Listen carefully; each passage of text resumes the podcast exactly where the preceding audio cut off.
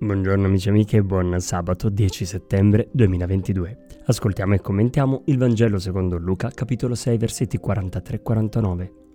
Gesù disse ai suoi discepoli, Non vi è albero buono che produca un frutto cattivo, né vi è d'altronde un albero cattivo che produca un frutto buono. Ogni albero infatti si riconosce dal suo frutto, non si raccolgono fichi dagli spini, né si vendemmia uva da un rovo. Padre, io sono credente, non faccio del male a nessuno, l'unico mio peccato è che non riesco ad andare a messa. Quante volte mi capita di ascoltare una confessione del genere? Non è sempre edificante, ma ho imparato a comprendere l'intenzione buona che hanno le persone che mi dicono questa frase.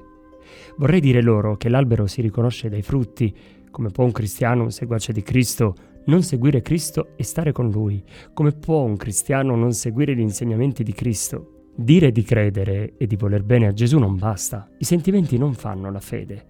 Quante volte si perde la pazienza e si parla a sproposito? Quante volte per carriera o per invidia si parla male di qualche collega o parente?